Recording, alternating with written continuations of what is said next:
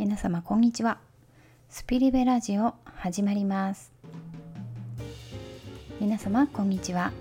アメリカコロラド州在住の育子です。暑い日が続いておりますが元気にお過ごしですか？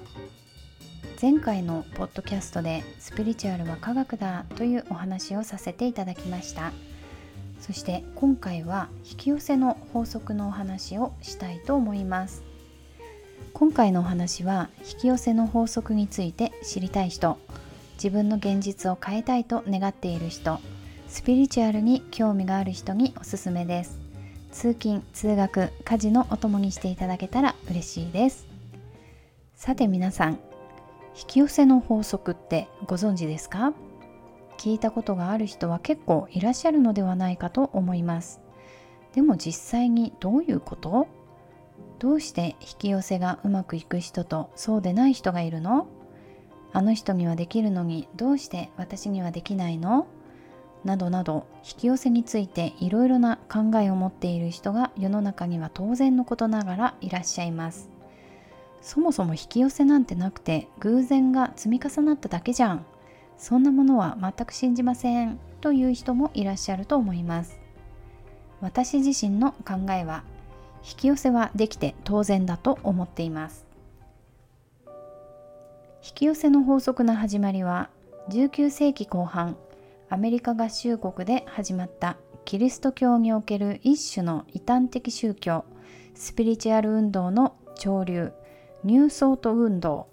えー、ニューソートムーブメントが始まりです。日本語にすると新しい思考の運動と言います、えー、ニューソート運動では理想主義的な神学楽観的な世界観個人の幸福や健康物質的な成功に焦点を当てた宗教的な儀式をして緩やかにつながり合う共同体を形成していました。理論的にも実践的にも宗教的観念論の一種として扱われていました。この運動が生まれた背景にはキリスト教プロテスタント系カルバン主義への反発があったようです。その後シンプルにポジティブな思考がいい経験をもたらしネガティブな思考が悪い経験をもたらす。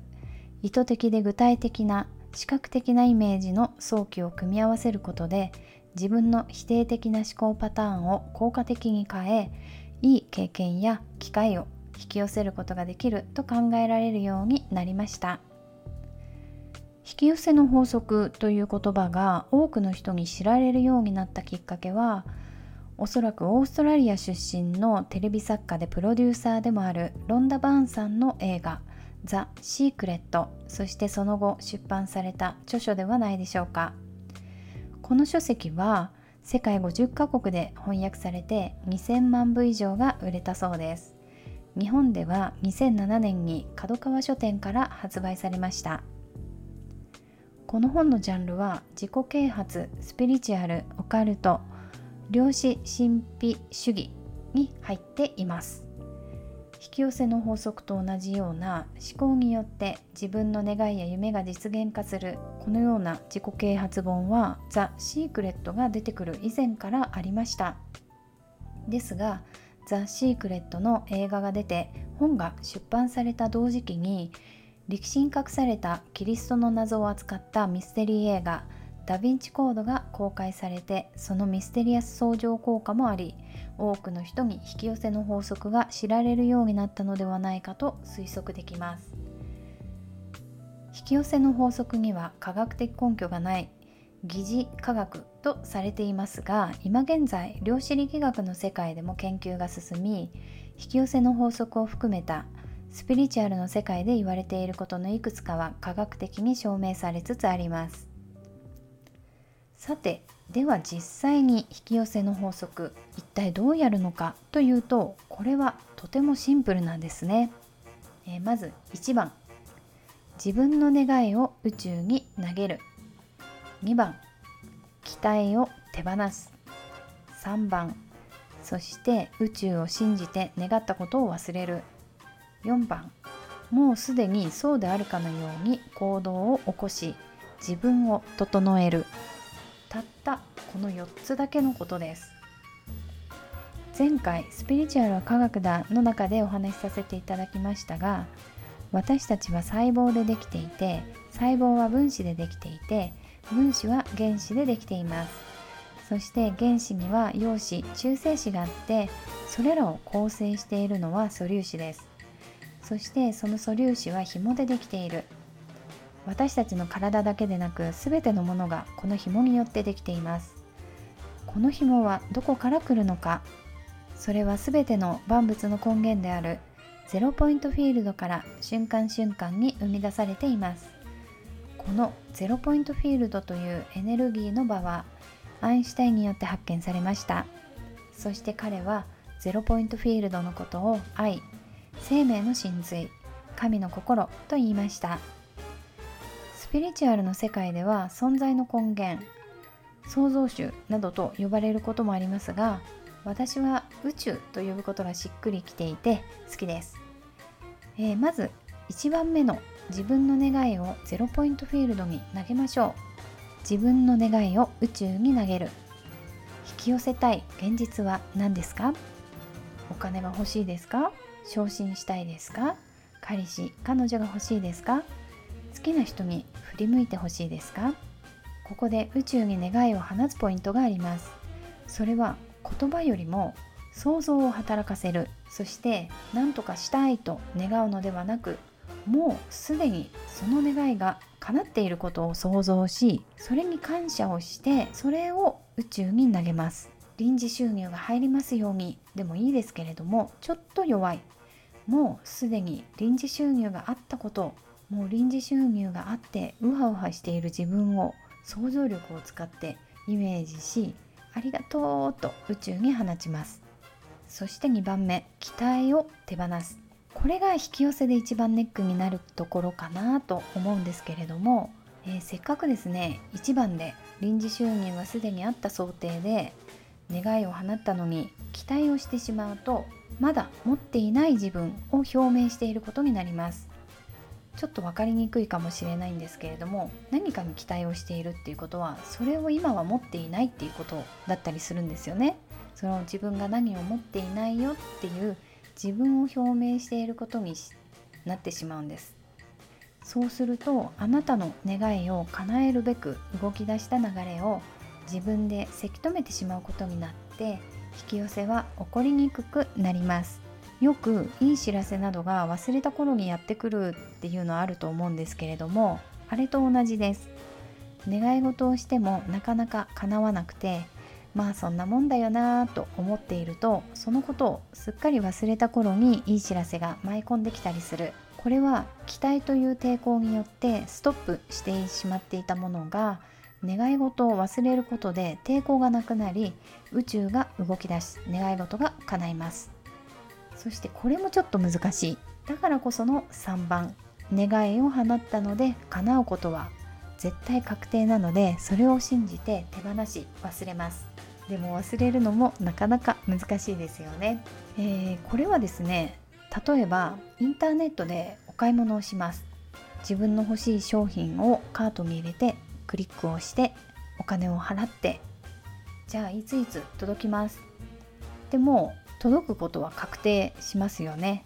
それと同じような感じです。あ届くかな届かないかなって心配することはほとんどないと思います。それと同じような感覚で引き寄せもぜひやっていただきたい。というわけで4番。もうすでにそうであるかのように行動をする。1番で願いが叶ったところを想像し感謝の気持ちとともに宇宙に願いを放ちました。なのでもう叶った前提で行動をする。持っている自分として願い事を叶った。それが叶った自分として行動をして自分を整えます。これをすることで引き寄せのスピードがぐっと速くなるはずです。私たちはゼロポイントフィールドから瞬間瞬間に生まれ出される紐状になっている素粒子でできています。そして私たちは生体格子と呼ばれるバイオフォトンを全身から世界に放っています。このフォトンは波で意識が乗っていてそれぞれが振動し周波数があります。特徴として共振現象という同じ周波数の波同士が引き付け合うという特徴があります。ね、これは漁師の特徴なんですけれどもこの共振現象を利用して自分の望む現実を引き寄せるわけです。そのためにはせっかくの願いを自分で打ち消してしまわないようにやっぱり練習が必要になるかもしれないですね。やっぱり無理かもという思考はついつい出てきてしまうものなんですけれどもそれをしてしまうとせっかくの流れが止まってしまう。なので皆さん役者になりきるんですよ。自分で自分をいい方向に勘違いさせる。嘘をつくこととは違います。人に迷惑をかけるわけではないし是非自分だけの自分のための役者になって是非楽しんでくださいね。引き寄せの法則気をつけなくてはいけないのは何を願うのか何を引き寄せたいのか。引き寄せはいいことも悪いことも放った思いは叶います。なので誰かを傷つけるような願いを放つのはやめましょう。なぜならそのようなネガティブなフォトンを発すると共振現象によりネガティブな周波数を放つフォトンを引き寄せる結果になるからです。ネガティブな周波数を放つフォトンを引き寄せてしまうとそのネガティブな周波数の出来事をあなたの現実に自分で引き寄せる結果になりそのような出来事が実際に起こってしまうことになります。皆さんいい現実を引き寄せたいですよね。もう絶対いい現実しか引き寄せないっていう気持ちでいましょう、えー、それでは今日はこの辺で終わりにします、えー、前回から今回の更新に時間がかかってしまいました。言い訳になるんですけれども3週間ちょっと前に2匹目の子犬を家族に迎えまして目が離せず大変でポッドキャストの収録をする元気が吸い取られていました。8月に入りあと2週間ほどで子どもたちの学校も始まるので子どもたちが学校に行っている間を考えるとワンちゃんはすごく可愛いんですけれども自分が心配です。でもすごく可愛いのでその可愛い可愛いっていう気持ちに自分を合わせていきたいと思います。えー、スタンダードプードルの子犬なんですけれどもコロコロしていて動きがパンダみたいであちこち転がって仕草がすごく可愛いです。大変なんですけれども癒しにもなっています、えー、インスタグラムで写真や動画を上げていますのでよかったら見てください、えー、こんなバタバタした生活をしていますが時間を見つけて配信しますのでこれからもどうぞよろしくお願いします。それでは次回またお会いしましょう。バイバーイ。